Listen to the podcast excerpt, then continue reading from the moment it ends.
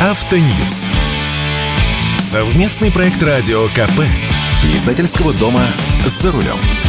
АвтоВАЗ подыскивает новых партнеров среди китайских компаний для организации сборки автомобилей в России, а дилер «Автодом» завершил сделку по приобретению российских активов «Мерседеса», включая завод в Московской области. Неужели теперь все заработает и нас ждет море новых автомобилей? С вами Максим Кадаков, главный редактор журнала «За рулем».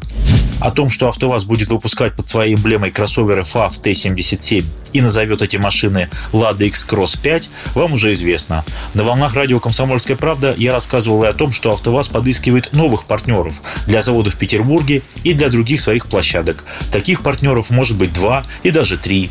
Это подтвердил вчера глава АвтоВАЗа Максим Соколов, посетивший выставку «Иннопром» в Ташкенте. Цитата. Мы с несколькими крупнейшими китайскими партнерами ведем переговорный процесс. Мы дадим бренд Lada новым моделям, которые будем производить с нашими китайскими партнерами. При этом мы никому не собираемся пускать пыль в глаза и говорим о том, что сегодня это китайский продукт. Но мы семимильными шагами будем двигаться к локализации этого автомобиля. Конец цитаты. Зачем АвтоВАЗу столько промышленных партнеров?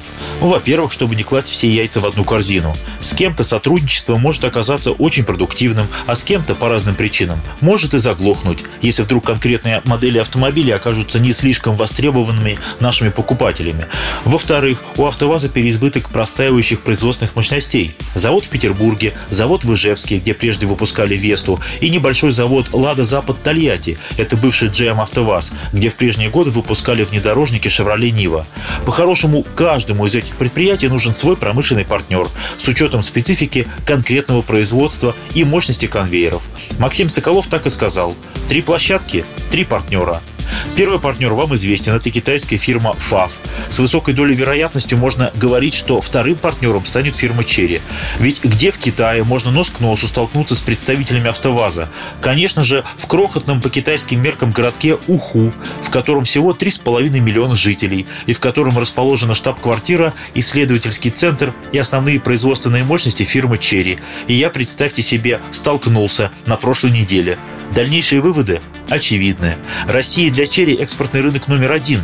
Дилеры продают сейчас по 12 тысяч машин в месяц и продавали бы больше, если бы были машины, а их не хватает. Так что сотрудничество может оказаться взаимовыгодным. Нужно лишь выбрать подходящие для линейки Лады автомобили из широкого портфеля Черри. Это, собственно, Черри или марки Амода, Exit, G-Tour, G-Q и вперед. Сначала крупноузловая сборка, затем постепенная локализация и, возможно, некоторая унификация. Почему бы, например, не ставить вариаторы или роботы с автомобилей Черри на наши «Лады». А сборку среднеразмерного кроссовера «Лада X-Cross 5» на заводе в Петербурге начнут уже в июне. А дилер «Автодом» закрыл сделку по приобретению российских активов концерна Daimler и получил право производить техническое обслуживание автомобилей Mercedes-Benz, в том числе гарантийное и постгарантийное. Обещают запчасти и даже сервис на дороге. Обслуживание будут проводить с использованием фирменных запчастей, отгрузку которых дилерам с центрального склада уже начали. Каков в данный момент ассортимент этих запчастей, на какой период их хватит и, самое главное, какими путями и способами этот ассортимент будут пополнять выполнять, мне в компании не смогли ответить. Видимо, будут использовать все доступные пути и способы. Сохранится программа помощи на дороге, а также программы лизинга и автокредитования.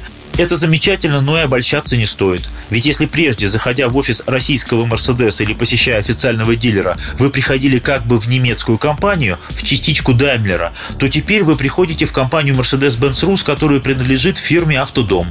Даймлер не будет принимать непосредственное участие в жизнедеятельности нашей структуры. Это означает, например, что дилеры по-прежнему будут отключены от онлайн-системы программного обеспечения для проведения ремонта и техобслуживания.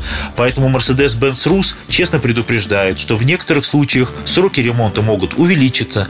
Видимо, перепрошивать ключи по-прежнему будут по обходным технологиям а сервисы Mercedes Me Connect и Mercedes Me ID, с помощью которых можно было подключить к машине смартфон и управлять дистанционно некоторыми функциями, отключен с 25 апреля. Так что по части некоторых сервисных функций Mercedes уже вроде как бы и не совсем премиум.